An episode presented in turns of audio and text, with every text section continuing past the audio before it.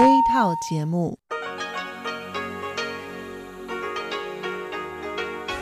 ที่นี่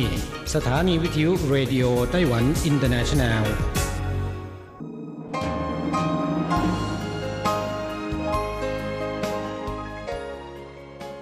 ลับมาฟังขณะนี้ท่านกำลังอยู่กับรายการภาคภาษาไทยเรดิโอไต้หวันอินเตอร์เนชันแนลหรือ RTI ออกกระจายเสียงจากกรุงไทเปไต้หวันสาธารณรัฐจีน เป็นประจำทุกวันนะครับ นอกจากรับฟังทางเครื่องรับวิทยุได้แล้ว ยังสามารถรับฟังรายการผ่านระบบออนไลน์ได้ที่ thai.rti.org.tw หรือที่ RTI Fanpage นะครับ ขอเชิญติดตามรับฟังรายการของเราได้ ตั้งแต่บัดนี้เป็นต้นไป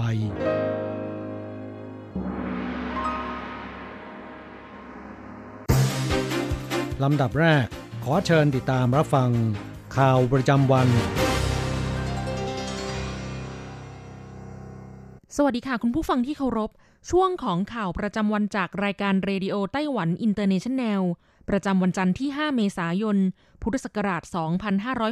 2564 สำหรับข่าวไต้หวันมีดิฉันการจยากริชยาคมเป็นผู้รายงานค่ะ หัวข้อข่าวมีดังนี้ สุดแฮปปี้ได้ไปเที่ยวต่างประเทศกรุ๊ปทัวร์ไต้หวันเยือนปาเลาแบบ Travel Bubble กรุ๊ปแรก แบ่งปันความประทับใจหลังกลับสู่ไต้หวันแล้ว ต้องเร่งฉีดวัคซีน วัคซีนแอสตราเซเนกาล็อตที่ 2 หมดอายุ 31 พฤษภาคมนี้ สุดปัง ไต้หวันคว้าอันดับสองของโลกจากการประกวดสิ่งประดิษฐ์ที่รัสเซีย กวาดเหรียญรางวัล 35 ทอง 10 เงิน 3 ทองแดง กระทรวงสาธารณสุขและร้านสะดวกซื้อในไต้หวัน เปิดช่องทางรับบริจาค ทานน้ำใจสู่ผู้ประสบอุบัติเหตุรถไฟตกราง จนถึง 30 เมษายนนี้ ไต้หวันอากาศเปลี่ยน ภาคเหนือกลับมาอุ่นขึ้น พระหัสนี้เปลี่ยนมาเย็นอีก กลางวันไม่ถึง 20 องศา ต่อไปเป็นรายละเอียดของข่าวค่ะ การท่องเที่ยวแบบหมู่คณะระหว่างไต้หวันกับปาเลาแบบ Travel Bubble ซึ่งหมายถึงแนวทางการเปิดประเทศ เพื่อการท่องเที่ยวอย่างจำกัดตามความตกลงระหว่างสองประเทศที่สามารถจัดการกับสถานการณ์โรคโควิด -19 ได้ดีเท่า ๆกัน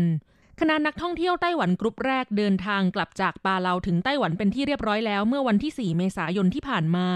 ซึ่งมีกระบวนการตรวจคนเข้าเมืองแยกจากปกติ โดยใช้บริการร้านค้า ห้องน้ำและช่องตรวจคนเข้าเมืองที่จัดไว้โดยเฉพาะเฉินเหมหวินนักท่องเที่ยวจากคณะทัวร์กรุ๊ปแรก ให้สัมภาษณ์ต่อผู้สื่อข่าว ถึงประสบการณ์การเดินทางไปปาเลาครั้งนี้ว่าไม่ได้ออกไปต่างประเทศเสียนาน การเดินทางไปท่องเที่ยวปาเลาครั้งนี้รู้สึกมีความสุขมาก มาตรการป้องกันควบคุมโรคที่นั่นจัดการได้ดีมาก นอกจากคณะนักท่องเที่ยวจะต้องสวมหน้ากากอนามัยตลอดการเดินทางเข้าออกประเทศแล้ว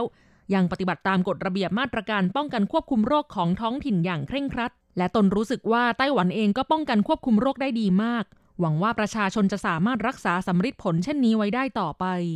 ส่วนนายเฉินนักท่องเที่ยวอีกรายหนึ่งในคณะทัวร์กรุ๊ปนี้กล่าวว่าปาเราดำเนินมาตรการป้องกันควบคุมโรคอย่างแข็งขันมาก ตนรู้สึกประทับใจที่ประเทศนี้เปิดประตูให้พวกเราชาวไต้หวันโดยเฉพาะ การเดินทางไปท่องเที่ยวปาเราครั้งนี้ จึงรู้สึกเปรียบเสมือนการทูตระดับชาติ ปาเลาไว้วางใจไต้หวัน คนไต้หวันก็ไปท่องเที่ยวปาเลาข่าวต่อไปไต้หวันเริ่มทำการฉีดวัคซีนแอสตราเซเนกาหรือ AZ ตั้งแต่วันที่ 22 มีนาคม จนถึงขณะนี้ผ่านไปครบ 2 สัปดาห์แล้ว แต่วัคซีนจำนวน 117,000 โดส ขณะนี้ถูกฉีดให้แก่ผู้คนเพียง 17,000 กว่ารายเท่านั้นเอง และเมื่อวันที่ 4 เมษายนที่ผ่านมา วัคซีนเดินทางจากกรุงอัมสเตอร์ดัมประเทศเนเธอร์แลนด์มาถึงไต้หวันอีก 199,000 โดส วัคซีนเหล่านี้จะต้องถูกนำไปตรวจสอบก่อนทำการฉีดวัคซีน แต่ระยะเวลาที่ใช้งานจะหมดอายุลงในวันที่ 31 พฤษภาคมเท่านั้น เท่ากับไต้หวันมีวัคซีนภายในประเทศรวม 316,000 โดส ซึ่งจะต้องดำเนินการฉีดวัคซีนให้เสร็จสิ้นภายใน 2 เดือน แม้ว่านายแพทย์หลีปิงอิง แพทย์ประจำโรงพยาบาลมหาวิทยาลัยแห่งชาติไต้หวัน คณะที่ปรึกษาผู้เชี่ยวชาญของศูนย์บัญชาการควบคุมโรคไต้หวันระบุว่า วัคซีนที่ยังไม่ได้ใช้จะสามารถขยายอายุการใช้งานได้ถึง 1 ปีก็ตาม อย่างไรก็ตามสังคมมองว่ามีใครบ้างที่จะกล้าฉีด ดังนั้นจึงยังคงเป็นปัญหาใหญ่ในขณะนี้ นายแพทย์หลีปิงอิงอธิบายว่า วัคซีนใหม่เพิ่งออกมา และเวลาในการสังเกตการสั้นนำไปสู่ระยะเวลาวันหมดอายุที่สั้น แต่ที่จริงโดยปกติแล้ว วัคซีนสามารถเก็บรักษาได้ระยะเวลา 1-2 ปี ดังนั้นจึงขอแนะนำให้ผู้ที่ฉีดวัคซีนโดสแรกแล้ว ควรรอให้ผ่านพ้นไป 2 เดือนก่อน จึงค่อยเข้ารับการฉีดวัคซีนเข็มที่ 2ขณะนี้ผู้ที่ฉีดวัคซีนเอซโดสแรกไปแล้ว ยังผ่านไปไม่ถึง 2 เดือนนับจากวันที่ฉีดครั้งแรก ขณะนี้จึงยังไม่เหมาะที่จะฉีดวัคซีนเข็มที่ 2 ทันที นอกเหนือจากเจ้าหน้าที่แพทย์พยาบาลที่ได้รับอนุญาตฉีดวัคซีนก่อนแล้ว ในอนาคตจะมีการพิจารณาเปิดให้นักธุรกิจและประชาชนที่ต้องเดินทางไปทำธุระต่างประเทศ สามารถฉีดวัคซีนได้ โดยยื่นความจำนงเป็นกรณีพิเศษได้ทุกเมื่อลำดับถัดไปจึงจะเป็นกลุ่มผู้สูงอายุ แต่จะยังไม่เปิดให้ฉีดเป็นการทั่วไปชั่วคราว เนื่องจากกังวลว่าปริมาณวัคซีนจะไม่เพียงพอ จนก่อให้เกิดความโกลาหล หวังว่าจะค่อยๆดำเนินการอย่างค่อยเป็นค่อยไป เพื่อให้สถานการณ์การป้องกันควบคุมโรคระบาดในไต้หวันดำเนินไปอย่างมีเสถียรภาพมากขึ้น ข่าวต่อไป นิทรรศการสิ่งประดิษฐ์และนวัตกรรมเทคโนโลยีนานาชาติอาร์คิมิดิส ครั้งที่ 24 ประจำปี 2021 จัดขึ้นที่กรุงมอสโก ประเทศรัสเซียมีผู้เข้าร่วมประกวดผลงานสิ่งประดิษฐ์และนวัตกรรมเทคโนโลยีกว่า 600 ชิ้น จากเกือบ 20 ประเทศ เช่น รัสเซีย ออสเตรเลีย โปแลนด์ เกาหลี ไทย เป็นต้น ผลปรากฏว่าผลงานของคณะตัวแทนจากไต้หวัน สามารถคว้าเหรียญรางวัล 35 ทอง 10 เงิน 3 ทองแดง ครองอันดับสองของโลก เป็นรองเพียงรัสเซียประเทศเจ้าภาพจัดงานเท่านั้นตัวอย่างผลงานโดดเด่นของไต้หวัน เช่นสิ่งประดิษฐ์วัสดุกรองหน้ากากอนามัยชนิดพิเศษ เนื่องจากผลกระทบของการแพร่ระบาดของโรคโควิด -19 จึงมีการใช้หน้ากากอนามัยกันอย่างแพร่หลาย แต่วัสดุของแผ่นกรองหน้ากากอนามัยนั้น จะใช้ผ้าชนิด meltblown ที่มีการขึ้นรูปเส้นใยจากเม็ดพลาสติกโดยตรง ไม่สามารถย่อยสลายได้ ซึ่งจะก่อให้เกิดมลภาวะต่อสิ่งแวดล้อมเป็นอย่างมากศาสตราจารย์เหนียนอี้ซิน อาจารย์ประจำภาควิชาวัสดุเคมี มหาวิทยาลัยวิทยาศาสตร์และเทคโนโลยีหวินหลินนำทีมวิจัยคิดค้น วัสดุกรอง composite nanofiber ถ่านไม้ไผ่ประสิทธิภาพสูง ที่ผลิตด้วยวิธีการใช้สนามไฟฟ้าดึงหรือยืดสารละลายที่มีส่วนผสมของโพลิเมอร์ หรือที่เรียกว่าวิธีการแบบ electrospinning ซึ่งไม่เพียงแต่สามารถย่อยสลายตามธรรมชาติได้ ยังสามารถกรองแบคทีเรียและฝุ่นละอองขนาด PM 2.5 ได้ถึง 99%สามารถนำไปใช้กับหน้ากากอนามัย เครื่องฟอกอากาศ และผลิตภัณฑ์อื่น ๆ ได้ด้วย ซึ่งได้รับรางวัลเหรียญทองจากนิทรรศการสิ่งประดิษฐ์ครั้งนี้ ข่าวต่อไป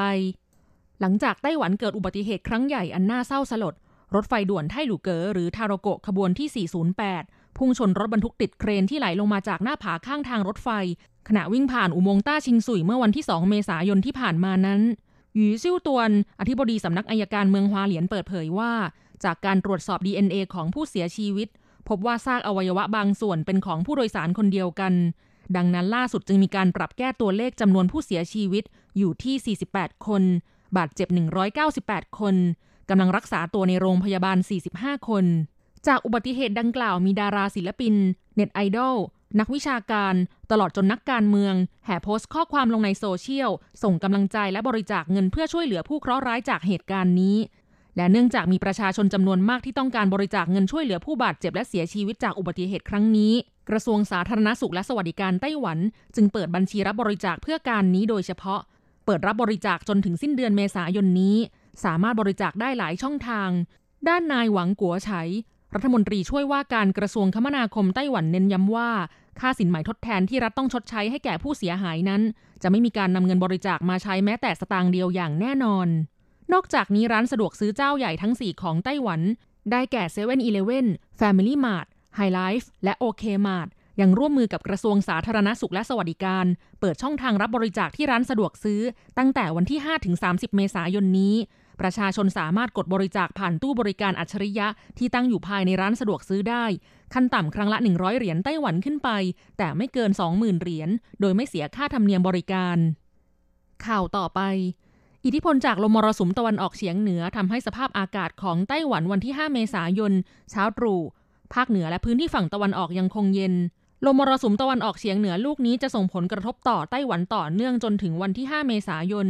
ในตัวเมืองมีโอกาสที่จะมีแดดออก แต่โดยรวมสภาพอากาศยังคงค่อนข้างเย็น อุณหภูมิสูงสุดประมาณ 20 องศาเซลเซียส กลางคืนจนถึงเช้าตรู่ต่ำสุด 16-17 องศาเซลเซียส พื้นที่ชายฝั่งและพื้นที่โล่งแจ้ง อุณหภูมิยิ่งต่ำอยู่ที่ 13-15 องศาเซลเซียส ส่วนภาคกลางและภาคใต้ยังคงอากาศดี มีเมฆมากจนถึงท้องฟ้าแจ่มใส แต่ช่วงหลังเที่ยงบริเวณภูเขามีเมฆมากขึ้น อาจมีฝนตกเป็นช่วงๆในบางพื้นที่ วันอังคารและวันพุธ ภาคเหนือสูงสุด 24-25 องศาเซลเซียส กลางคืนอากาศค่อนข้างเย็น ส่วนภาคกลางและภาคใต้สภาพอากาศยังคงค่อนข้างอบอุ่นอย่างไรก็ตามวันพฤหัสบดีจะมีลมมรสุมตะวันออกเฉียงเหนืออีกลูกหนึ่งมีกำลังแรงขึ้นทำให้ภาคเหนือและภาคตะวันออก อุณหภูมิลดลงอีก และมีฝนตก อุณหภูมิสูงสุดของวันไม่เกิน 20 องศาเซลเซียส ส่วนภาคกลางและภาคใต้อุณหภูมิต่ำสุดไม่เปลี่ยนแปลงมากนัก ปริมาณเมฆเพิ่มขึ้น แต่ไม่ได้มีสัญญาณว่าฝนจะตก เพียงแต่กระทบต่ออุณหภูมิเป็นหลัก สูงสุดประมาณ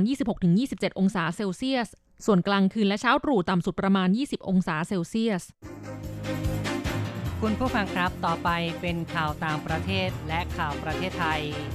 รายงานโดยผมแสงชัย กิตติภูมิวงศ์ หัวข้อข่าวที่สำคัญมีดังนี้ ผู้ติดเชื้อโควิด -19 สะสมทั่วโลกมาถึง 2.85 ล้านคน หลังเกิดการระบาดระลอกที่ 3 ในญี่ปุ่นมีผู้เสียชีวิตสะสมเพิ่มเป็น 7,400 คนแล้ว วัคซีนการทูตของจีนแผ่นดินใหญ่ไปถึงเอลซาวาดอร์บริจาค 150,000 โดส น้ำท่วมอินโดนีเซียและติมอร์มีผู้เสียชีวิตอย่างน้อย 75 คน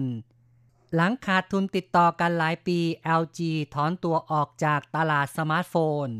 ชาวออสเตรเลียสองคนที่ถูกควบคุมตัวในเมียนมาได้รับการปล่อยตัว ความเกลียดชังชาวเอเชียในสหรัฐยังไม่สิ้นสุด คนร้ายทุบร้านสะดวกซื้อ จังหวัดสุราษฎร์ธานีของไทยพบผู้ป่วยโควิด -19 รายใหม่ 6 คน ต่อไปเป็นรายละเอียดของข่าวครับ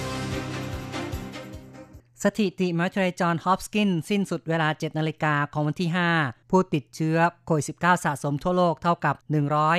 131.12 ล้านคน ผู้เสียชีวิตสะสมเท่ากับ 2.85 ล้านคน ที่ญี่ปุ่นหลังเกิดการระบาดระลอกที่ 3 ผู้เสียชีวิตสะสมเพิ่มเป็น 7,400 คน คิดเป็นสัดส่วน 80%ของผู้เสียชีวิตจากการเจ็บป่วยในญี่ปุ่น สาเหตุอาจเป็นเพราะการติดเชื้อแบบกลุ่มก้อน ในหมู่ผู้สูงวัย ในโรงพยาบาล และสถานดูแล หลังเกิดการระบาดโควิด -19 ตั้งแต่ปลายปี 2019 ในญี่ปุ่น ผ่านมาปีเศษแล้ว หากสถานการณ์ไม่ดีขึ้น มีผู้หวั่นเกรงว่าอาจเกิดการระบาดในระลอกที่ 4 ข้อต่อไปครับประธานาธิบดีนายิบบัคคลีของเอลซาวาดอร์เปิดเผยว่าได้รับการบริจาควัคซีนโควิด -19 ซิโนแวคของจีนจำนวน 150,000 โดส เอลซาวาดอร์มีประชากร 6.5 ล้านคน ได้มีการจัดซื้อวัคซีน 2 ล้านโดสแล้ว แต่ยังคงได้รับการบริจาคจากจีน 150,000 โดส จนถึงขณะนี้เอลซาวาดอร์มีผู้ติดเชื้อสะสม 64,431 คน เสียชีวิตสะสม 2,025 คน ที่จีนแผ่นดินใหญ่มีรายงานพบผู้ป่วยโควิด -19 รายวันมากที่สุดในรอบ 2 เดือน ผู้ติดเชื้ออยู่ทางชายแดนติดกับเมียนมา มีรายงานพบผู้ป่วยใหม่ 32 คน มากที่สุดนับตั้งแต่ 31 มกราคม ในจำนวนนี้ 15 คนติดเชื้อที่เมืองรุยลี่ มณฑลยูนนาน ทางภาคตะวันตกเฉียงใต้ ต่อไปเป็นข่าวเรื่องน้ำท่วมในอินโดนีเซียและติมอร์เลสเต ส่งผลมีผู้เสียชีวิตอย่างน้อย 75 คน และมีผู้สูญหายอีกนับ10ราย เนื่องจากฝนตกหนักในพื้นที่เกาะฟลอเรสในอินโดนีเซีย และติมอร์เลสเต ทำให้เกิดน้ำท่วมฉับพลัน ทางการอพยพประชาชนหลายพันคนขึ้นไปยังพื้นที่ในศูนย์พักพิงชั่วคราว อุทกภัยทำให้ดินถล่มและน้ำไหลล้นเขื่อน เข้าท่วมบ้านเรือนหลายพันหลัง เจ้าหน้าที่กู้ภัยด้วยความยากลำบาก ทั้งนี้ในฤดูฝนมักเกิดเหตุการณ์น้ำท่วม และดินถล่มเป็นประจำในอินโดนีเซียข้อต่อไปครับ LG Electronic บริษัทไอทีสัญชาติเกาหลี ประสบภาวะขาดทุนในธุรกิจสมาร์ทโฟน 6 ปีติดต่อกันรวม 4,500 ล้านดอลลาร์สหรัฐ ขณะนี้ได้ประกาศทยอยปิดแผนกโทรศัพท์เคลื่อนที่ ถือเป็นผู้ผลิตสมาร์ทโฟนรายใหญ่เจ้าแรกที่ถอนตัวออกจากตลาด LG ซึ่งมีส่วนแบ่งตลาด 10%ในทวีปอเมริกาเหนือแถลงว่า หลังถอนตัวออกจากตลาดแล้ว คาดว่าส่วนแบ่งตลาดดังกล่าวจะตกเป็นของ Apple และ Samsung Electronics ในอนาคต LG จะหันไปทุ่มเทให้กับธุรกิจที่มีการเติบโต คือชิ้นส่วนยานยนต์ไฟฟ้า อุปกรณ์เชื่อมต่อ การสร้างบ้านอัจฉริยะ จะมีการย้ายโอนพนักงานไปยังแผนกอื่น ๆ ส่วนในต่างประเทศนั้น จะให้บริษัทท้องถิ่นเป็นผู้ตัดสินใจเกี่ยวกับนโยบายการว่าจ้างพนักงานข่าวต่อไปครับชาวออสเตรเลียสองคนที่ถูกควบคุมตัวในเมียนมาได้รับการปล่อยตัว กระทรวงการต่างประเทศและการค้าออสเตรเลียได้แถลงว่า ทางการของออสเตรเลียให้ความช่วยเหลือด้านกงสุลแก่นายแมทธิวโอเคนและนางคริสตาเอเวอรี่ภรรยา ในระหว่างถูกควบคุมตัว กระทั่งได้รับการปล่อยตัว และได้รับการสนับสนุนเดินทางออกจากย่างกุ้งตั้งแต่วันที่ 4 เมษายน ชาวออสเตรเลียทั้งสองดำเนินธุรกิจที่ปรึกษาให้แก่ลูกค้าในนครย่างกุ้ง ทั้งสองคนถูกควบคุมตัวที่บ้านพักหลังจากพยายามเดินทางออกจากเมียนมา ด้วยเที่ยวบินขนส่งสิ่งของบรรเทาทุกข์เมื่อเดือนที่แล้ว เข้าต่อไปครับ นักลงทุนกดดันบริษัทโพสโกซึ่งเป็นกลุ่มอุตสาหกรรมเหล็กของเกาหลีใต้ ให้ยุติการร่วมทุนกับบริษัทที่กองทัพเมียนมาควบคุมอยู่ APG ซึ่งเป็นกองทุนบำเหน็จบำนาญดัชมีมูลค่าทรัพย์สิน 668,000 ล้านดอลลาร์สหรัฐ เป็นหนึ่งในกลุ่มนักลงทุนที่พากันกดดันโพสโกซึ่งจดทะเบียนในตลาดหลักทรัพย์เกาหลีใต้ ให้ยุติการร่วมทุนกับกลุ่มบริษัทของกองทัพเมียนมา หลังกองทัพยึดอำนาจจากรัฐบาลนางองซานซูจี ตั้งแต่หนึ่งกุมภาพันธ์ที่ผ่านมา กลุ่มนักลงทุนกดดันบริษัทโพสโกหลังเห็นตัวอย่าง บริษัทคิริน เครื่องดื่มยักษ์ใหญ่ของญี่ปุ่น ประกาศสัปดาห์ที่เกิดการรัฐประหารว่า จะถอนการลงทุนร่วมในโรงกันสองแห่ง กับบริษัทกองทัพเมียนมาความเกลียดชังต่อชาวเอเชียในสหรัฐยังคงมีขึ้นอย่างต่อเนื่อง ในสัปดาห์ที่ผ่านมาคนร้ายใช้แท่งเหล็ก บุกทุบร้านสะดวกซื้อของชาวเอเชีย ในนอร์ทแคโรไลนาและตะโกนถ้อยคำเหยียดเชื้อชาติ ผู้ก่อเหตุได้เดินเข้าไปในร้านสะดวกซื้อพลาซ่าซันดรีส์ของชาวเอเชีย ในเมืองชาร์ลอตต์รัฐนอร์ทแคโรไลนาใช้ท่อนเหล็กในการทุบทำลายกระจกข้าวของ พร้อมตะโกนถ้อยคำหยาบคาย เหยียดเชื้อชาติชาวเอเชีย ลูกค้าและพนักงานในร้านพากันวิ่งหนีเอาตัวรอด ชายคนร้ายถูกตำรวจจับกลุ่มในเวลาต่อมา ถูกตั้งข้อหาห้ากระทง ซึ่งรวมถึงการมีอาวุธอันตราย ไว้ในครอบครองทำร้ายทรัพย์สินผู้อื่น ร้านค้าดังกล่าวเป็นของครอบครัว เชื้อสายเกาหลีอเมริกัน เหตุการณ์นี้เกิดขึ้นหลังจากเมื่อสัปดาห์ก่อนหน้า คนร้ายหญิงชาวเอเชียวัย 65 ปี ถูกทำร้ายที่ย่านแมนฮัตตันของนครนิวยอร์ก ต่อไปติดตามข่าวจากประเทศไทย จังหวัดสุราษฎร์ธานีของไทยพบผู้ติดเชื้อโควิด -19 รายใหม่ 6 คน เป็นผู้ต้องขัง 5 คน และผู้คุม 1 คนที่มาจากเรือนจำกลาง นราธิวาสสำนักงานสาธารณสุขของจังหวัดสุราษฎร์ธานี ได้ประกาศให้ผู้เข้าร่วมกิจกรรมต่อต้านยาเสพติดประจำปีภาคใต้ ของกรมราชทัณฑ์ในอำเภอเมืองสุราษฎร์ธานี เมื่อวันที่ 2 เมษายน ให้แยกตัวสังเกตอาการจนถึงวันที่ 16 เมษายน เนื่องจากในกิจกรรมดังกล่าวที่มีผู้เข้าร่วมงานประมาณ 1,000 คน ถูกตรวจพบโควิด -19 รายใหม่ 6 คน เป็นผู้ต้องขัง 5 คน และผู้คุมหนึ่งคนที่มาจากเรือนจำกลางของนราธิวาส ทางการยังได้เร่งทำการตรวจหาผู้เสี่ยงสูง 135 คน ในเรือนจำกลางสุราษฎร์ธานีด้วยข่าวต่อไปครับ เลขาธิการคณะกรรมการส่งเสริมการลงทุนหรือว่า BOI เปิดเผย ในปี 2564 การลงทุนอุตสาหกรรมเป้าหมายของประเทศไทย โดยเฉพาะกลุ่มอุตสาหกรรมเทคโนโลยีชีวภาพ หรือว่าไบโอเทคมีการลงทุนอย่างต่อเนื่อง ไตรมาสแรกของปีนี้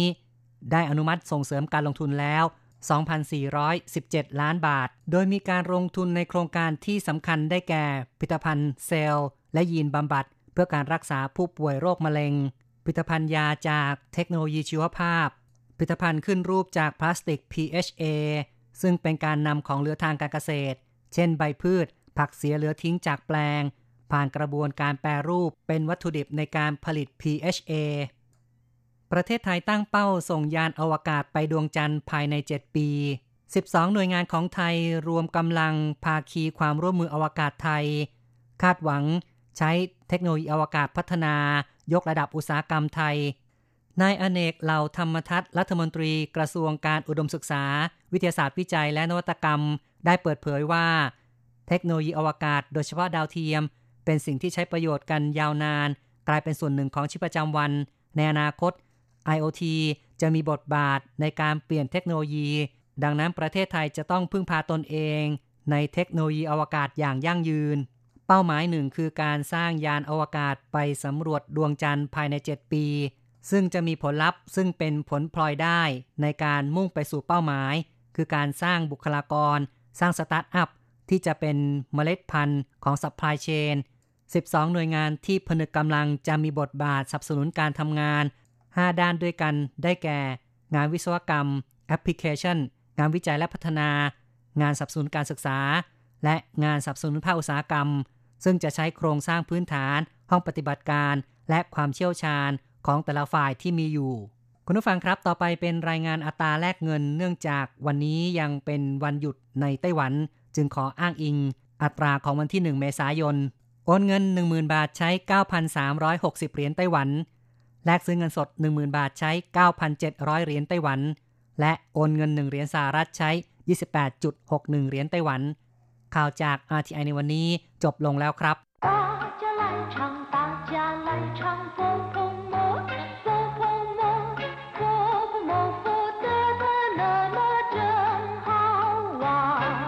สวัสดีครับเพื่อนฟัง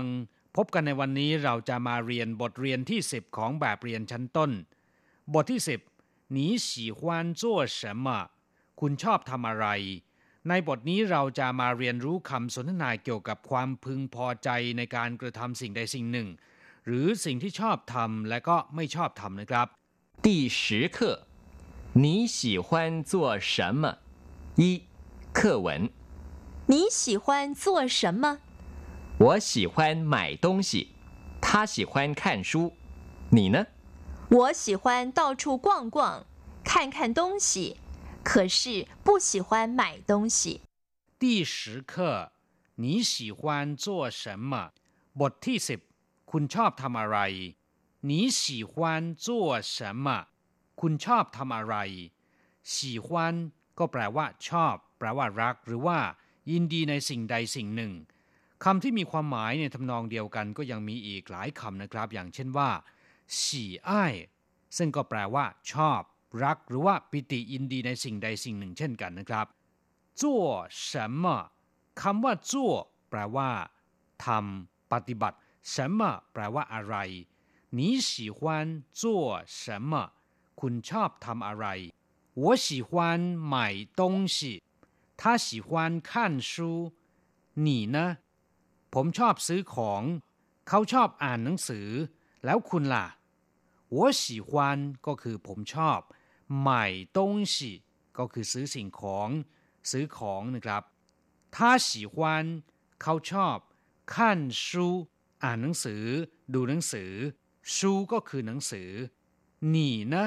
แล้วคุณล่ะ ชอบอะไร我喜欢到处逛逛看看东西 可是不喜欢买东西ฉันชอบไปเดินเล่นตามที่ต่างๆ ดูสิ่งของ แต่ว่าไม่ชอบซื้อสิ่งของ我喜欢到处逛逛ฉันชอบเดินเล่นไปตามที่ต่างๆ到处逛逛ก็คือเดินเล่นไปตามที่ต่างๆ看看东西ดูสิ่งของขั้นขั้นก็คือดูนะครับคำว่าขั้นสองคำกับขั้นคำเดียว มีความหมายอย่างเดียวกันนะครับ可是不喜欢买东西แต่ว่าไม่ชอบซื้อสิ่งของ可是แปลว่า แต่ว่า แต่ถ้าว่า不喜欢ก็คือไม่ชอบ喜欢แปลว่าชอบ เติมคำว่าปู้ที่แปลว่า ไม่อยู่ข้างหน้าคำว่า喜欢เป็นปู้喜欢มีความหมายว่า ไม่ชื่นชอบ ไม่ชอบนะครับ 买东西ซื้อของ可是不喜欢买东西แต่ว่าไม่ชอบซื้อของกลับมาฟังทราบความหมายของคำสนทนาในบทนี้แล้ว ต่อไปขอให้พลิกไปที่หน้า 44 ของแบบเรียน เราจะไปทำความรู้จักกับศัพท์ใหม่ๆ ในบทเรียนนี้กันนะครับคำว่าใหม่ แปลว่าซื้อตรงข้ามกับคำว่า ไม่ ที่แปลว่า ขาย สองคำนี้ออกเสียงละไม้คล้ายคลึงกันนะครับ ต่างกันนิดเดียว คุณผู้ฟังต้องระมัดระวังอย่าสับสนในการใช้นะครับใหม่แปลว่าซื้อ ส่วนไม่แปลว่าขาย และเมื่อนำทั้งสองคำมารวมเป็นวลีเดียวกัน กลายเป็นใหม่ไม่ ก็จะได้ความหมายใหม่ว่า การค้าหรือว่าการซื้อขายนะครับใหม่ใช่ แปลว่าซื้อผัก หรือมีความหมายว่าไปจ่ายตลาด ใหม่ตงสีซื้อของ ซื้อสิ่งของต้องฉีแปลว่า สิ่งของ อย่างเช่นว่าใหม่ต้องฉีแปลว่า ซื้อสิ่งของไม่ต้องฉีแปลว่า ขายสิ่งของ ถ้าแยกคำว่าตงและฉีออกจากกันนะครับตงหมายถึงทิศตะวันออกชีหมายถึงว่าทิศตะวันตก เมื่อนำทั้งสองคำมารวมกันออกเสียงตงฉีได้ความหมายใหม่ว่า ของหรือสิ่งของ นอกจากแปลว่าสิ่งของแล้วนะครับคำคำนี้ยังมีความหมายอีกความหมายหนึ่ง หมายถึงบุคคลหรือว่าสัตว์ ซึ่งมักจะแฝงไว้ด้วยความเกลียดชังหรือว่าความชื่นชอบนะครับ อย่างเช่นว่าเจ้าเหล่าตงฉีอีตาแก่คนนี้ห้วยตงฉีของเสียหรือว่าคนเลวคนไม่ดี เปิ้นตงฉีเจ้าคนโง่เจ้าเฉาตงฉีเจิ้นเขอไอหนูน้อยคนนี้น่ารักมาก หรือสัตว์น้อยตัวนี้น่ารักมาก เต้าชู่แปลว่าทุกขนทุกแห่ง หรือว่าทั่วทุกหัวระแหง เช่นว่าเต้าชู่เจ๋อเจ๋อเดินเที่ยวไปเรื่อยๆนะครับ อาจจะเป็นการเดินชมวิว หรือเดินดูสิ่งของไปเรื่อยๆ ไม่มีจุดหมายปลายทาง เรียกว่าเต้าชู่เจ๋อเจ๋อเต้าชู่都有卖แปลว่ามีวางขายทั่วไป雨下得很大到处都淹水ฝนตกหนักมาก น้ำท่วมขังไปทั่วทุกแห่ง เฉพาะคำว่าเต้ามีความหมายหลายอย่างนะครับ แปลว่า ไป หรือว่าถึงจุดจุดหนึ่ง อย่างที่เราเคยเรียนมาแล้วนะครับ เช่น เต้าหัวเชอจ้านชี่ไปสถานีรถไฟ แปลว่าถึง อย่างเช่นว่า从星期一到星期五จากวันจันทร์ถึงวันศุกร์แปลว่าถึงกำหนดอย่างเช่นว่า合约已经到期สัญญาครบกำหนดแล้ว ส่วนคำว่าชู่แปลว่าสถานที่ อย่างเช่นว่า จู้ชู่ สถานที่พัก สถานที่อยู่อาศัย เก้อชู่ สถานที่ต่างๆ แปลว่าสถาบัน องค์กรหรือว่าหน่วยงาน อย่างเช่นว่าเหรินชื่อชู่แผนกบุคคล หรือฝ่ายบุคคล เหลากงชู่สำนักงงานแรงงานหรือว่ากองแรงงาน เมื่อนำทั้งสองตัวมาผสมรวมกัน กลายเป็นเต้าชู่ แปลว่าทั่วทุกหัวระแหง หรือว่ามีความหมายว่าทั่วไปนะครับ กว้างกว้างเดินเตรหรือว่าเดินเล่น เต้าชู่กว้างกว้างเดินเตรไปเรื่อยๆ หรือว่าเดินดูของไปเรื่อยๆ โดยไม่มีจุดหมายปลายทางที่แน่ชัด เฉพาะคำว่ากว้างคำเดียว แปลว่า เดินเตร หรือว่าเดินเที่ยวเช่นกัน แต่ค่อนข้างจะมีเป้าหมายที่ชัดเจนกว่านะครับ อย่างเช่นว่า กว้างเจีย เดินเตรในตลาด ซึ่งก็หมายความว่า เดินซื้อของนั่นเองนะครับกว้างป่ายหัวกงซื้อเดินเตรในห้างสรรพสินค้า หรือว่าเดินดูของในห้างสรรพสินค้า เมื่อนำคำว่ากว้างมารวมกันสองตัวนะครับ เป็นกว้างกว้างมีความหมายว่าเดินเตรหรือว่าเดินเล่นเช่นกัน แต่เป็นการเดินเตรที่ไม่มีที่หมายนะครับ เดินไปเรื่อยๆ可是แปลว่าแต่ หรือแต่ว่า แต่ถ้าว่า เป็นศัพท์สันธานนะครับ ข้างหน้ามักจะมีประโยคบอกเล่าหรือประโยคที่มีคำว่าซุยหรันแปลว่า ถึงแม้นว่านำหน้าอยู่นะครับ อย่างเช่นว่า虽然很累可是很愉快แม้นว่าจะเหนื่อยมาก แต่ว่าก็เบิกบานหรือว่ารื่นรมมาก我喜欢游玩可是不喜欢坐车ผมชอบท่องเที่ยว แต่ไม่ชอบนั่งรถ คงจะกลัวเวียนหัวนะครับ ครับผู้ฟังทราบความหมายคำศัพท์ในบทเรียนนี้ไปแล้วนะครับ ต่อไปขอให้พลิกไปที่หน้า 45 เราจะไปฝึกพูดประโยคใหม่ๆกันนะครับ และขอให้ผู้ฟังทุกท่านอ่านตามคุณครู三代换练习这位小姐喜欢朋友也喜欢看朋友那位先生喜欢接朋友可是不喜欢送朋友这两位朋友都喜欢逛火车站 他们喜欢看很多人。这位小姐喜欢朋友，也喜欢看朋友。คุณผู้หญิงคนนี้ชอบเพื่อนฝูง และชอบไปหาหรือไปเยี่ยมเยือนเพื่อนฝูงด้วย那位先生喜欢接朋友可是不喜欢送朋友คุณผู้ชายคนนั้นชอบไปรับเพื่อน แต่ไม่ชอบไปส่งเพื่อน这两位朋友都喜欢逛火车站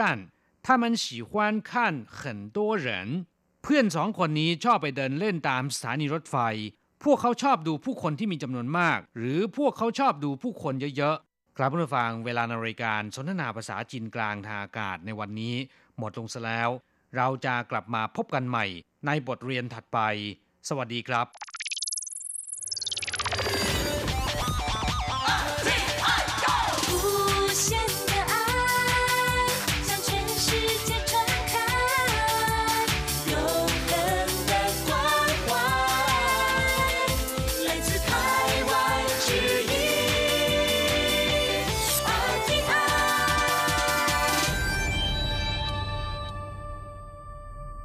ครับคุณครับขณะนี้คุณกำลังติดตามรับฟังรายการภาคภาษาไทยจากสถานีวิทยุ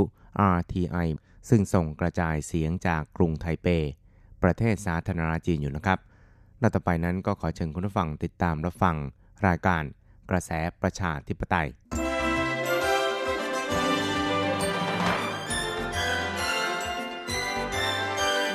กระแสประชาธิปไตย ประชาธิปไตยนำเราสู่ความหวัง อต้อนรับคุณผู้ฟังสู่กระแสประชาธิปไตย โดยกฤษณัยสายประพาส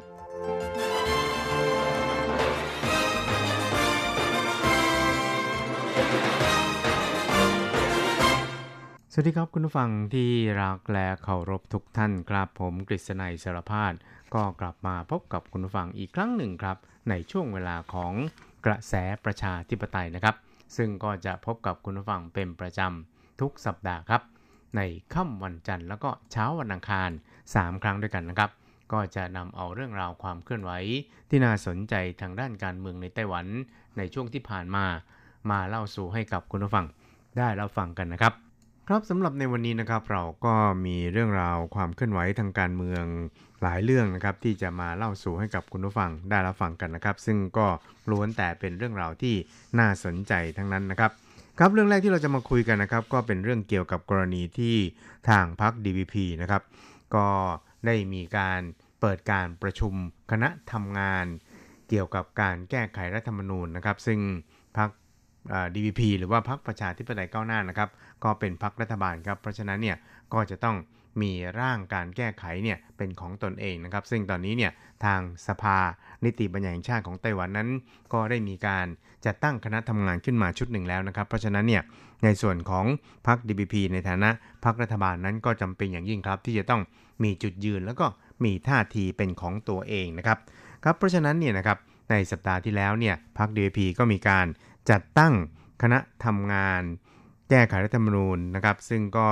ได้มีการ เปิดการประชุมเป็นครั้งแรกขึ้นแล้วนะครับ โดยท่านประธานาธิบดีชาอิงหวนผู้นำไต้หวันในฐานะหัวหน้าพักนะครับ ก็ได้สั่งการให้คณะทำงานเร่งดำเนินการใน 1 จุดหลักการและก็ 2 ภารกิจนะครับ โดยย้ำนะครับบอกว่าในขั้นตอนปัจจุบันนี่นะครับ การแก้ไขรัฐธรรมนูญนั้น จะต้องพยายามสร้างฉันทามติในสังคมนะครับ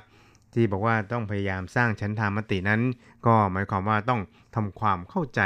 กับบรรดากลุ่มต่างๆนะครับ เพราะกลุ่มต่างๆ นั้นย่อมจะต้องมีความเห็นที่อาจจะไม่ค่อยตรงกันสักเท่าไหร่นักนะครับ เพราะฉะนั้นเนี่ยการทำความเข้าใจกับฝ่ายต่างๆ นั้น ก็เพื่อให้มีความรับรู้ร่วมกัน แล้วก็มีจุดประสงค์ แล้วก็เดินไปในทิศทางเดียวกันนะครับ เพื่อบรรลุภารกิจใน 2 ประการด้วยกันครับ ได้แก่ภารกิจโครงสร้างรัฐธรรมนูญนั้น จะต้องมีความสมบูรณ์มากยิ่งขึ้นครับ และอีกประการหนึ่งก็คือ จัดทำร่างรัฐธรรมนูญที่เป็นของพรรคนะครับหมายความว่าจะต้องเสนอร่างที่เป็นจุดยืนของพรรค DPP เองครับครับคณะทำงานแก้ไขรัฐธรรมนูญของพรรค DPP นะครับก็ประกอบไปด้วย ตัวแทนจากทำเนียบประธานาธิบดี ตัวแทนจากสภาบริหาร ตัวแทนจากพรรคการเมือง และตัวแทนจากนักวิชาการรวมทั้งผู้เชี่ยวชาญด้วยนะครับ เข้าร่วมในการ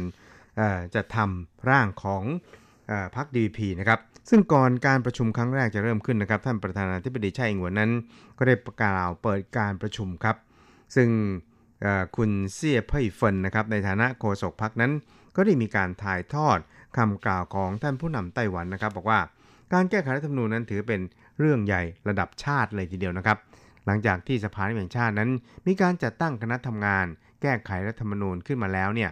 การแก้ไขรัฐธรรมนูญในทุกประเด็นนั้นก็เกี่ยวข้องกับโครงสร้างของรัฐบาลและก็ผลประโยชน์ของประชาชน ซึ่งก็ควรที่จะต้องมีการพูดคุย แลกเปลี่ยนความคิดเห็นกันอย่างเต็มที่ จนตกผลึกกลายเป็นชั้นธามติร่วมกันนะครับ ซึ่งก็เป็นประเด็นสำคัญของการแก้ไขรัฐธรรมนูญในขั้นตอนนี้นั่นเองครับ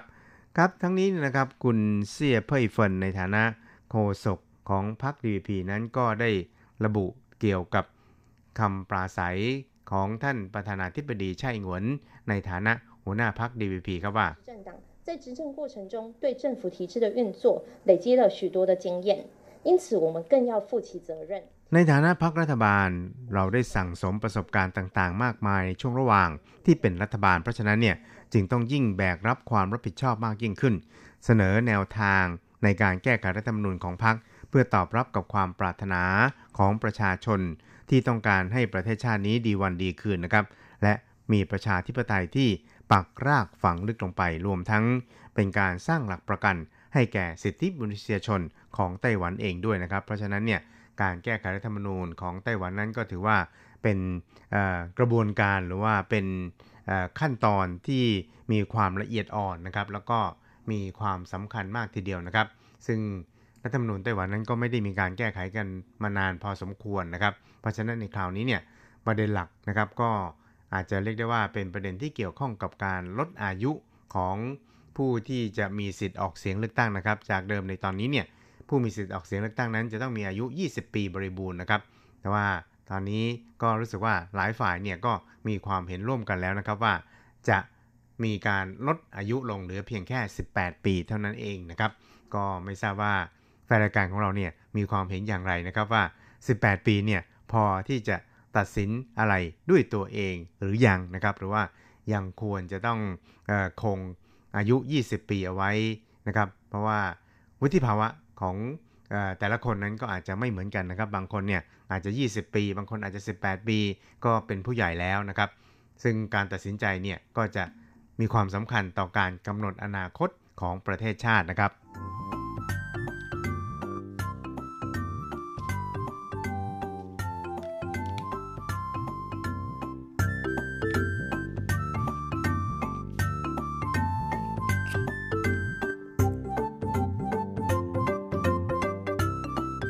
ครับคุณครับอีกเรื่องนึงครับเราไปดูเกี่ยวกับทางด้านการออกอหรือว่าการเปิดเผยรายงานเกี่ยวกับทางด้านสิทธิมนุษยชนของสหรัฐประจำปีที่แล้วนะครับ ซึ่งในส่วนที่เกี่ยวข้องกับไต้หวันนั้น ไต้หวันก็ได้ให้ความสำคัญเป็นอย่างยิ่งเลยทีเดียวนะครับ ซึ่งถึงแม้ว่าในรายงานนี้อาจจะยังมีจุดที่แสดงความวิตกกังวลต่อสิทธิมนุษยชนในไต้หวันบ้างนะครับ แต่ว่าส่วนใหญ่แล้วเนี่ยก็ ยังคงชื่นชมต่อผลสำเร็จในการปกป้องสิทธิมนุษยชนของไต้หวันนะครับครับจากกรณีที่รายงานสิทธิมนุษยชนของประเทศต่างประจำปี 2020 นะครับ ซึ่งสหรัฐเนี่ยเป็นผู้จัดทำขึ้นนั้น ก็มีเนื้อหาสาระบางส่วนนะครับที่เกี่ยวข้องกับไต้หวันด้วย เพราะฉะนั้นเนี่ยเมื่อสัปดาห์ที่แล้วนะครับ ทางกระทรวงการต่างประเทศของไต้หวันสาธารณจีนนั้น ก็ได้เปิดเผยนะครับบอกว่าเรื่องนี้เนี่ย ทางรัฐบาลนั้นก็ไม่ได้นิ่งนอนใจนะครับ เพราะว่าถือเป็นความคิดเห็นที่มีคุณค่านะครับ และก็ได้มีการรวบรวมประเด็นต่างๆ แล้วก็แยกแยะออกไปนะครับ ว่าเกี่ยวข้องกับหน่วยงานหรือว่ากระทรวงไหนบ้างนะครับ ก็ได้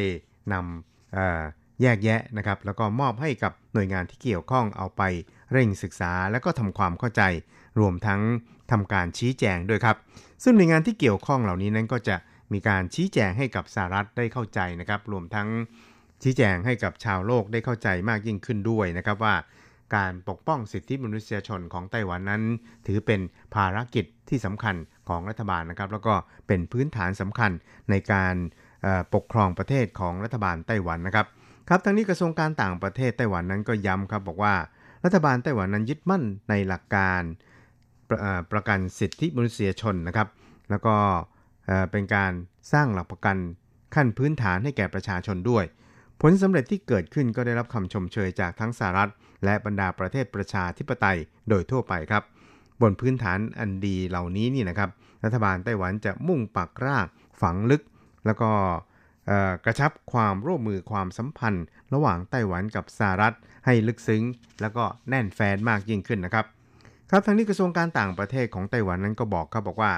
ในรายงานสิทธิมนุษยชนฉบับนี้นะนอกจากจะชื่นชม ระบบการเมืองประชาธิปไตยที่เป็นรากฐานของการแข่งขันระหว่างพรรคการเมืองต่างๆ ในไต้หวัน เพื่อสถาปนาทั้งประชาธิปไตย และก็การเลือกตั้งประธานาธิบดีตลอดจนเลือกตัวแทนของประชาชนด้วยแล้วนี่นะครับ ก็ยังระบุไว้ว่า ไต้หวันนั้นได้ดำเนินการป้องกันการละเมิดสิทธิมนุษยชน ตามที่กฎหมายระบุไว้ และสื่อมวลชนในไต้หวันนั้น ก็ยังสามารถที่จะแสดงความคิดเห็นของตนได้อย่างอิสระเสรีนะครับนอกจากนี้นั้นก็ยังได้แสดงความวิตกกังวลเกี่ยวกับการที่จีน พยายามอาศัยผลประโยชน์ในจีนนี่นะครับมาล่อหลอกสื่อมวลชนไต้หวัน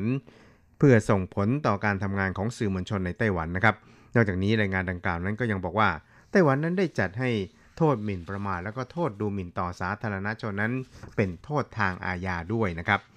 ครับกระทรวงการต่างประเทศไต้หวันนั้นก็บอกครับบอกว่าไต้หวันนั้นให้ความสำคัญกับสิทธิเสรีภาพส่วนบุคคล และสิทธิเสรีภาพในการแสดงความคิดเห็นของประชาชนเป็นอย่างยิ่งมาโดยตลอดครับ ผลสำเร็จที่เกิดขึ้นนั้นก็เป็นที่ยอมรับของบรรดาทั้งสหรัฐแล้วก็ประเทศประชาธิปไตยทั่วโลกครับ แล้วก็ในช่วงหลายปีที่ผ่านมานะครับไต้หวันกับสหรัฐนั้น ก็ได้มีการอาศัยกลไก การปรึกษาหารือประเด็นประชาธิปไตยอินโดแปซิฟิกร่วมมือกันส่งเสริม สิทธิมนุษยชน ประชาธิปไตย และปฏิรูปการปกครองนะครับ นางโอจางอันในฐานะโฆษกกระทรวงการต่างประเทศของไต้หวันนั้นก็ได้บอกครับบอกว่าในอนาคตนะครับรัฐบาลไต้หวันนั้นจะพยายามผลักดัน ความสัมพันธ์และก็ความร่วมมือในทุกมิติกับสหรัฐ ให้ลึกซึ้งแน่นแฟ้นมากยิ่งขึ้นครับ บนพื้นฐานของความสัมพันธ์อันดีที่มีอยู่ในปัจจุบันนี้ครับครับไต้หวันกับสหรัฐนะครับก็ได้ร่วมกันประกาศจัดตั้ง Indo-Pacific Democratic Governance Consultation ขึ้นเมื่อเดือนมีนาคมปี 2019 ครับ แล้วก็เปิดการประชุมครั้งแรกในเดือนกันยายนปีเดียวกันครับ ทั้งสองฝ่ายนั้นได้อาศัยเวทีนี้เป็นนกลไกในการติดต่อแลกเปลี่ยน ระหว่างกันนะครับ ส่วนอีกด้านหนึ่งนั้นไต้หวันกับสหรัฐก็ได้อาศัยโครงสร้างความร่วมมือ และฝึกอบรมทั่วโลก หรือเรียกกันว่า GCTF ระหว่างกัน จัดการสัมมนาเกี่ยวกับการป้องกัน แล้วก็การปราบปรามการทุจริตคอร์รัปชันทั้งในภาครัฐและภาคเอกชน ซึ่งก็แสดงเห็นถึงศักยภาพในการปราบปรามคอร์รัปชันของไต้หวัน รวมทั้งแสดงเห็นถึงความเด็ดเดี่ยว ในการให้ความร่วมมือกับประเทศที่มีอุดมการณ์ใกล้เคียงกันด้วยนะครับ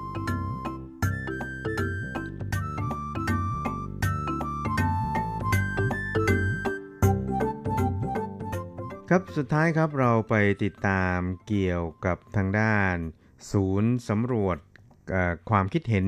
ของพรรค DPP หรือพรรคประชาธิปไตยก้าวหน้าพรรครัฐบาลนะครับ ก็พบว่าหลังการเลือกตั้งปี 2020 นะครับก็คือการเลือกตั้งประธานาธิบดีเมื่อปีที่แล้วนี่นะครับ อัตราส่วนของคะแนนนิยมของบรรดาพรรคการเมืองต่างๆนี่นะครับ ก็เกิดการเปลี่ยนแปลงขึ้นนะครับ โดยเฉพาะอย่างยิ่งในส่วนของสัดส่วนนะครับที่ ให้การสนับสนุนต่อพรรค DPP นี่นะครับของเอเพศชายและก็เพศหญิงเนี่ยขยับเข้ามาใกล้เคียงกันนะครับ ซึ่งท่านประธานาธิบดีชาอิงหวนในฐานะหัวหน้าพักนั้น ก็ระบุนะครับบอกว่าเนื่องจากแนวนโยบายของรัฐบาลนะครับที่ให้การสนับสนุนบรรดาสตรีที่มีภาระจะต้องเลี้ยงดูแลบุตรนี่นะครับมากยิ่งขึ้น เพราะฉะนั้นเนี่ยก็ได้ยื่นมือเข้าไปให้ความช่วยเหลือ แล้วก็ เสนอนโยบายว่า ลูกของคุณรัฐบาลต้องช่วยดูแลนะครับ ซึ่งก็ถือได้ว่าเป็นนโยบายที่ลดภาระของบรรดาสตรีลงไม่น้อย เพราะฉะนั้นเนี่ยการสำรวจคะแนนนิยมของพรรค DPP ในคราวนี้นั้น ก็จึงพบว่าสัดส่วนของผู้ให้การสนับสนุนพรรค DPP นี่นะครับ เป็นสตรีเนี่ยเพิ่มมากขึ้นจนกระทั่งอยู่ในระดับที่ใกล้เคียงกับตัวเลขของผู้สนับสนุนที่เป็น ผู้ชายนะครับ นั่นก็คือโดยหลังการเลือกตั้งนี่นะครับคะแนนนิยมหรือว่าคะแนนสนับสนุนของเพศชายที่มีต่อพรรค TVP เนี่ยอยู่ที่ 29.5%นะครับ ส่วนเพศหญิงนั้นอยู่ที่ 22%เท่านั้นเองครับ แต่ว่าพอมาถึงปีนี้เนี่ยปรากฏว่าเสียงสนับสนุนหรือว่าคะแนนนิยมในส่วนของเพศชายนั้นอยู่ที่ 32.1%นะครับ ในขณะที่คะแนนสนับสนุนจากสตรีนั้นพุ่งขึ้นไปเป็น 29.2%นะครับ เพราะฉะนั้นเนี่ยก็จะเห็นได้ว่านโยบายสตรีของพรรค DVP นั้นก็ประสบความสำเร็จไม่น้อยทีเดียวครับครับคุณผู้ชมครับเวลาของกระแสประชาธิปไตยในวันนี้ก็หมดลงแต่เพียงเท่านี้ครับ เราจะกลับมาพบกันใหม่ในสัปดาห์หน้า สวัสดีครับ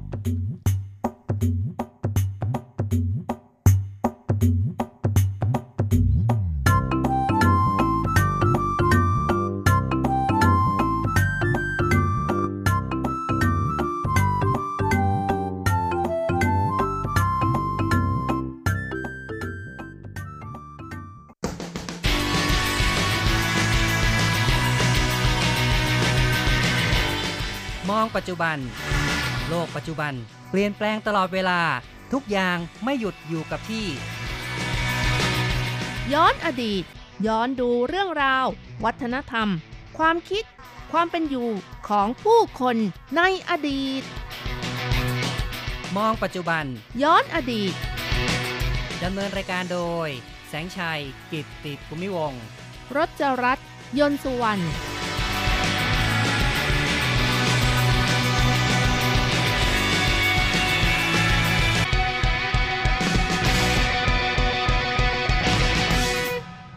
คุณผู้ฟังครับพบกันอีกแล้วใน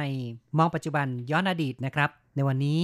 เราจะมองเรื่องของสังคมที่ให้ความสำคัญกับลูกชายมากกว่าลูกสาวค่ะ ซึ่งภาษาจีนก็จะเรียกกันว่าจ้องหนันชิงหนีค่ะครับจ้องก็แปลว่าหนัก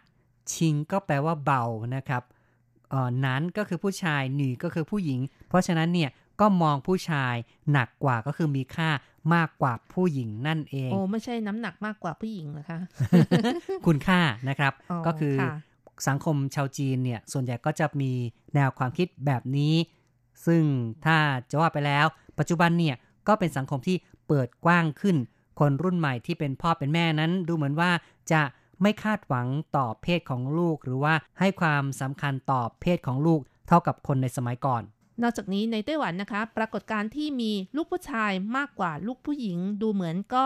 ค่อยๆ น้อยลงไป แต่อย่างไรก็ตามนะคะ ตัวเลขที่ผู้เชี่ยวชาญด้านสาธารณสุขเปิดเผย ก็บอกว่าไต้หวันยังคงให้ความสำคัญในเรื่องเพศของลูกสูงกว่าประเทศพัฒนาแล้วค่ะ ยิ่งไปกว่านั้นก็ยังคล้ายกับในจีน อินเดีย เวียดนามเทความสำคัญผู้ชายมากกว่าผู้หญิง จนทำให้เด็กที่เกิดมาเป็นผู้ชายมากกว่าผู้หญิงก็คือว่าในสังคมไต้หวันเนี่ยจำนวนผู้ชายก็ยังคงมากกว่าผู้หญิงอยู่ค่ะ ทั้งๆทที่หลายคนในไต้หวันก็บอกว่า มีลูกผู้ชายก็ดี ลูกผู้หญิงก็ดี แต่ความคิดเก่าๆแบบดั้งเดิมที่เห็นว่ามีลูกผู้ชายดีกว่าลูกผู้หญิงก็ยังไม่เปลี่ยนแปลงเท่าไหร่นักนะคะ จากสถิติของสถาบันวิทยาศาสตร์แห่งชาติของสหรัฐนั้นก็ได้ชี้ว่า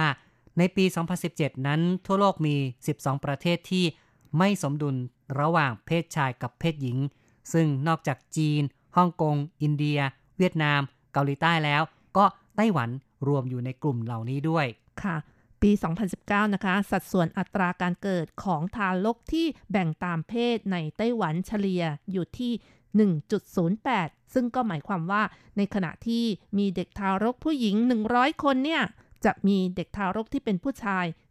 108 คนค่ะ แม้ว่าความห่างของจำนวนคนจะ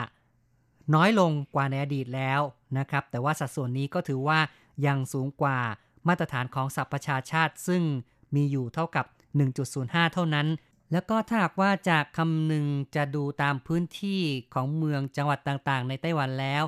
คือถ้าไม่นับที่เหลียนเจียงจินเหมินควาเหลียนไถตรงที่ ประชากรค่อนข้างน้อยแล้ว ก็จะพบว่าเมืองอื่นๆก็คือวินหลิน จีหลง เมียวลี่ซินจูเถาหยวน ไถจง โอ้ อันนี้จริงๆ ก็เป็นเมืองที่อยู่ทางด้านฝั่งตะวันตกของไต้หวัน เมืองเหล่านี้ค่าเฉลี่ยก็จะสูงกว่าของทั้งประเทศ และจะมีเพียงแค่พิงตงนานโถอีหลานเท่านั้น ที่มีค่าเฉลี่ยอยู่ที่ 1.05 สิ่งนี้ก็บ่งชี้ว่าในไต้หวันนั้น ยังคงมีปรากฏการณ์ก็คือ ให้ความสำคัญผู้ชายมากกว่าผู้หญิงอยู่ดี แพทย์จงกัวเถิงซึ่งเป็นหัวหน้าภาควิชาสูติศาสตร์ แล้วก็นารีเวชวิทยาของโรงพยาบาลจงซันก็บอกว่าหากอุลตราซาวด์ที่มีฝีมือดีนะคะ ก็คือคนที่ทำอุลตราซาวด์นะคะ ประมาณ 12-13 สัปดาห์ก็จะรู้ว่าเป็นผู้หญิงหรือว่าเป็นผู้ชายนะคะ ก็คือว่าถ้าตั้งครรภ์มารดาตั้งครรภ์ผ่านมา 12-13 สัปดาห์เนี่ยไปทำอุลตราซาวด์คนที่เป็นหมออุลตราซาวด์หรือว่าช่างเทคนิคที่เก่งๆนั้น ก็จะสามารถตรวจดูว่าทารกในครรภ์นั้น เป็นผู้หญิงหรือว่าเป็นผู้ชาย ส่วนถ้าเป็นการเจาะเลือดตรวจยีน SRY นะคะ เพื่อตรวจเพศประมาณ 7-8 สัปดาห์ก็จะรู้ว่าเป็นเด็กผู้หญิงหรือว่าเด็กผู้ชาย แต่ว่ากฎหมายไต้หวันนี่ไม่อนุญาตให้ตรวจนะคะ ครับ คุณหมอจงก็เลยบอกว่า ที่ผ่านมาก็มีข่าวมีคนไปตรวจเพศของทารกที่ไทยบ้างนะครับ หรือไปตรวจในประเทศอื่นๆ ก็ตามแต่ที่กฎหมายไม่ได้บังคับ เมื่อตรวจเสร็จแล้วก็จะรู้ว่าเป็นผู้หญิงหรือผู้ชาย จึงจะเดินทางกลับมาที่ไต้หวันค่ะ แม้ไต้หวันจะมีอัตราการเกิดที่ต่ำอีกทั้งหลายๆ ครอบครัวมีลูกแค่คนเดียวนะคะ เป็นสาเหตุที่ทำให้เกิดความไม่สมดุลในเรื่องของเพศหญิง และก็เพศชายอย่างเด่นชัด ซึ่งถือว่ามีสัดส่วนที่สูงกว่าประเทศพัฒนาแล้วด้วย ดูสถิติตั้งแต่ปี 2019 จะพบว่า ตั้งแต่มีลูกคนที่สองหรือว่าลูกคนที่สี่หรือคนที่ห้าขึ้นไป ส่วนใหญ่ก็จะพบว่าทารกที่เกิดเป็นผู้ชายมากกว่าผู้หญิง เป็นตัวเลขที่เห็นได้อย่างชัดเจนค่ะ ด้วยเทคโนโลยีที่ก้าวหน้าไปแล้วนะคะ วิวัฒนาการทางการแพทย์ก็ทำให้พ่อแม่ยุคใหม่ มีโอกาสกำหนด เพศของลูกได้ก่อนการตั้งครรภ์ซะด้วยนะคะ ตลอดจนความเชื่อที่บอกเล่ากันมาตั้งแต่โบราณโบราณหรือแม้กระทั่งวิธีปั๊มลูกโอ้โหทำตอนไหนจะได้ลูกสาวแม่ใช้ศัพท์คำนี้เลยเหรอครับเนี่ยค่ะอืมถ้านะแบครับบไหนจะได้ลูกผู้ชายอะไรอย่างนี้นะคะอ๋อวิธีที่จะทำให้เกิดการปฏิสนธิแล้วก็ได้เพศของลูกตามที่ต้องการนะครับ ค่ะ ถ้ามีคำถามนะคะว่าอยากได้ลูกผู้ชายหรือว่าลูกผู้หญิงดีกว่า คุณพ่อบางคนก็อยากได้ลูกสาว คุณแม่บางคนก็อยากได้ลูกชาย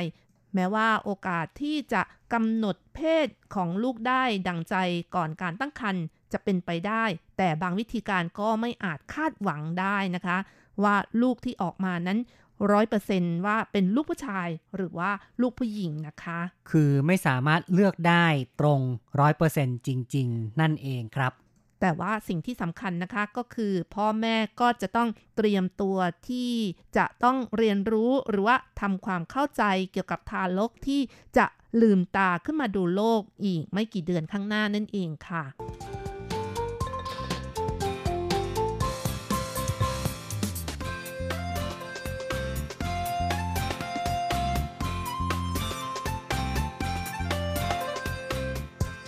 ก็มีคำถามว่าทำไมสังคมของจีนนั้น ลูกผู้หญิงจึงมีความสำคัญน้อยกว่าลูกผู้ชาย ค่ะ ถ้าพูดถึงเรื่องของการสืบเชื้อสายวงตระกูลของชาวจีนแล้ว ไม่ว่าจะในเรื่องของแท้หรือว่านามสกุลนะคะ หรือว่าสมบัติที่จะตกทอดต่อไปล้วนถือว่าสำคัญยิ่งสำหรับการมีลูกผู้ชายนั่นเองค่ะ ครับ ก็ถือว่าผู้ชายนั้นจะต้องเป็นผู้สืบทอดวงตระกูลแล้วก็สืบทอด สมบัติ ส่วนลูกสาวนั้นชาวจีนจะถือว่าเมื่อแต่งงานแล้วก็ต้องไปอยู่บ้านสามี มีลูกออกมาก็ต้องใช้นามสกุลของสามีนะครับ ก็เลยถือว่าลูกผู้หญิงนั้นไม่สำคัญ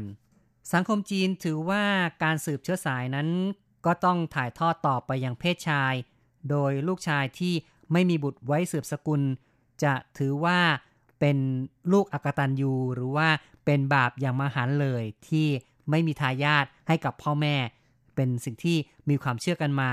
ในหมู่ชาวจีน ในเรื่องของการให้ความสำคัญต่อผู้ชายมากกว่าผู้หญิงนั้นอย่างสะท้อนด้วยว่า ผู้หญิงต้องเป็นเบี้ยล่างของผู้ชาย หรือแม้กระทั่งสามารถที่จะนำเอาผู้หญิงเนี่ยไปจำนำหรือนำไปใช้ในการขายก็ยังว่าได้นะครับ เนื่องจากว่าในสมัยก่อนนี้สังคมก็ยากจนนะคะ ครอบครัวไหนที่ไม่มีเงินจะ ใช้หรือว่าไม่มีสมบัติอะไร แต่สามารถเอาเมียไปจำนำได้ ถือว่าไม่มีความยุติธรรมอย่างยิ่งเลยนะคะ ครับ ในสมัยก่อนนั้นก็มีเรื่องของเมียเช่าเมียจำนำฟังดูก็แปลกๆครับ ชาวจีนสามารถนำภรรยาไปจำนำถือว่าผู้ชายนั้นมีสิทธิ์ในภรรยา สามารถที่จะนำไปให้คนอื่นยืมก็ได้ ไปใช้ก่อนก็ได้ทำนองนี้เป็นการยกให้ชั่วคราว ซึ่งผู้รับจำนำนั้นก็ต้องจ่ายเงินหรือว่าทรัพย์สินเป็นค่าตอบแทน ค่ะ ซึ่งสาเหตุส่วนใหญ่ที่ต้องจำนำเมียอย่างที่บอกแล้วนะคะ ก็เพราะฐานะเศรษฐกิจยากจนขัดสน และผู้ที่รับจำนำเมียชาวบ้านนั้น สาเหตุก็เป็นเพราะว่าตัวเขาเองไม่มีปัญญาหาเมีย อาจจะเนื่องจากร่างกายบกพร่องหรือว่าสติปัญญาไม่ดี หรือไม่ก็เป็นเพราะบางคนมีเมียแล้ว แต่ไม่มีลูกชายก็เลย รับจำนำเมียชาวบ้านมาเป็นภรรยาชั่วคราวนะคะเผื่อที่จะได้ลูกชายอย่างสมใจก็ได้อะไรอย่างนี้นะคะ ครับ ก็มีตัวอย่างครับในมณฑลเจ้อเจียงมีประเพณีการจำนำภรรยา เป็นเวลานานมาแล้ว ตั้งแต่สมัยราชวงศ์ซ่งทีเดียว ซึ่งก็มีนิยายที่เขียนไว้ว่า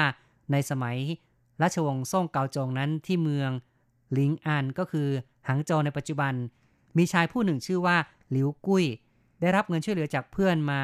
15 พวง พวงหนึ่งก็คือ 1,000 อีแปะนั่นเอง หลังจากที่ดื่มสุราแล้วกลับบ้านก็พูดล้อเล่นกับภรรยาว่า ฉันหมดหนทางแล้ว ต้องเอาเธอไปจำนำให้กับชายคนหนึ่ง แต่เพราะอะไรในตัวเธอจึงจำนำไว้เพียงแค่ 15 พวง เอาไว้ถ้าฉันมีช่องทางที่ดีก็จะไปหาดอกเบี้ยมาไถ่เธอคืนมา แต่ถ้าโชคร้ายเหมือนอย่างในตอนนี้ก็คงต้องปล่อยไปตามยถากรรม แล้วเขาเองก็พูดอย่างคึงขังว่า ได้จำนำเธอไว้ และได้เขียนหนังสือเป็นหลักฐานแล้วด้วย จากข้อความดังกล่าวนะคะ ก็ทำให้ทราบว่า สมัยนั้นมีการจำนำภรรยาหรือว่าจำนำเมียแล้วนะคะ โดยมีองค์ประกอบก็คือ 1. การจำนำเมียนั้น สามีเป็นผู้มีสิทธิ์ขาด โดยจะต้องทำหนังสือสัญญาด้วย ครับ ซึ่งราคาที่จำนำนั้นก็เป็นสิ่งที่ตกลงกันเอง และเวลาถ่ายคืนก็ต้องถ่ายพร้อมดอกเบี้ย คือต้องเอาดอกเบี้ยไปคืนเขาด้วยโอ้โหถ้าไม่มีปัญญาถ่ายคืนนั้น ภรรยาก็จะตกเป็นของผู้อื่นไป แล้วก็ในสมัยราชวงศ์ซ่งตอนใต้นั้น สัญญาจำนำภรรยาเป็นสัญญาที่ผู้จำนำเสียเปรียบมาก เพราะฉะนั้นในความเป็นจริงถ้าไม่ใช่หมดสิ้นหนทางจริงๆ ก็คงไม่มีใครยอมจำนำภรรยากันนั่นเองค่ะ ก็ถือว่าการจำนำภรรยาเป็นสิ่งที่ไม่ดีอย่างหนึ่งในสังคมของชาวจีน กลายเป็นสิ่งที่บรรดานักเขียนเนี่ยนำมาเขียนในแม่แง่มุมต่างๆ จนถึงปลายสมัยราชวงศ์ชิงก็มีผู้ที่เขียนเอาไว้ว่า ที่แถบหนิงปัวมีเรื่องน่าโศกเศร้า ครอบครัวคนยากจนไม่สามารถเลี้ยงดูภรรยาก็นำไปจำนำให้ผู้อื่นเช่า โดยทำสัญญาระหว่างกัน จะให้เช่าครึ่งปี 1 ปี 3 ปี หรือกี่ปีก็ตาม ขึ้นอยู่กับว่าสามีจะรับเงินไปเท่าไรครบกำหนดแล้ว ก็จะต้องคืนภรรยาให้ และต้องมีค่าถ่ายอีกด้วย โอ้โห โหดร้ายจริงๆนะคะ แม้ถึงช่วงปี 1930 นะคะ ก็ยังมีปรากฏการณ์จำนำภรรยาในแถบมณฑลเจ้อเจียงอีกนะคะ อย่างเช่นในเมืองหยงคัง ส่วนใหญ่แล้วก็เป็นเพราะว่าสภาพเศรษฐกิจของครอบครัวที่ขัดสนนั่นเองค่ะ ก็เลยมีการจำนำภรรยาแล้วก็มีการทำสัญญากัน อีกทั้งยังมีพยานอีกด้วยค่ะ สัญญาก็ทำไว้2ชุด ชุดหนึ่ง ผู้จำนำเก็บเอาไว้อีกชุดหนึ่งนั้น ผู้รับจำนำเป็นผู้เก็บเอาไว้นั่นเองค่ะ แล้วก็มีการระบุวันเวลาอย่างชัดเจน แล้วก็ราคาจำนำกำหนดเวลาที่ไถ่คืน และถ้ามีการระบุด้วยว่าในช่วงเวลาที่จำนำนั้น บุตรที่เกิดขึ้นถือเป็นสิทธิ์ของผู้รับจำนำด้วยอืมเนาะอันนี้ก็เป็นการจำนำเพื่อไปทำลูกเลยแหละนะครับสำหรับในไต้หวันนะคะ การจำนำภรรยาก็มีเช่นกันนะคะ เคยปรากฏว่าในสมัยสงครามต่อต้านญี่ปุ่น ปรากฏสามีไม่มีปัญญาในการเลี้ยงครอบครัว ก็ได้นำภรรยาของตนออกจำนำให้กับชายอื่นด้วย ครับนี่ก็เป็นตัวอย่างเนาะว่าในสมัยสังคมยุคก่อนนู้น ผู้ชายก็เป็นใหญ่เป็นทั้งผู้ที่สืบทอดวงตระกูล สืบทอดทรัพย์สมบัติ แถมยังมีการเหยียดสตรีนะครับ ก็คือว่าดูว่าสตรีนั้น สามารถที่จะนำไปมอบหรือว่าไปจำนำให้กับคนอื่นได้ โดยผู้ชายก็เป็นผู้ที่ตัดสินแต่เพียงฝ่ายเดียว แต่ก็ดีว่าปัจจุบันนั้นในเรื่องของการนำไปจำนำเดี๋ยวนี้ก็ไม่มีกฎหมายที่จะรองรับ แล้วก็ไม่สามารถที่จะทำกันได้ ก็คิดว่าสังคมในปัจจุบันก็ดีกว่าเนาะแล้วก็การที่จะได้เพศชายหรือเพศหญิงนั้น ก็ไม่ควรที่จะไปใส่ใจมากเกินไปนัก ขึ้นอยู่กับว่าคุณจะ อบรม เลี้ยงดูลูกเต้าของคุณให้มีประสิทธิภาพอย่างไร ไม่เป็นปัญหาของสังคม นั่นคือสิ่งที่สำคัญที่สุดนะคะ ครับ เอาละครับ การพูดคุยในรายการมองปัจจุบันย้อนอดีตในวันนี้ เห็นที่ต้องขอยุติลงก่อนอย่าลืมกลับมาพบกับมองปัจจุบันย้อนอดีตในครั้งต่อไป สวัสดีครับ สวัสดีค่ะ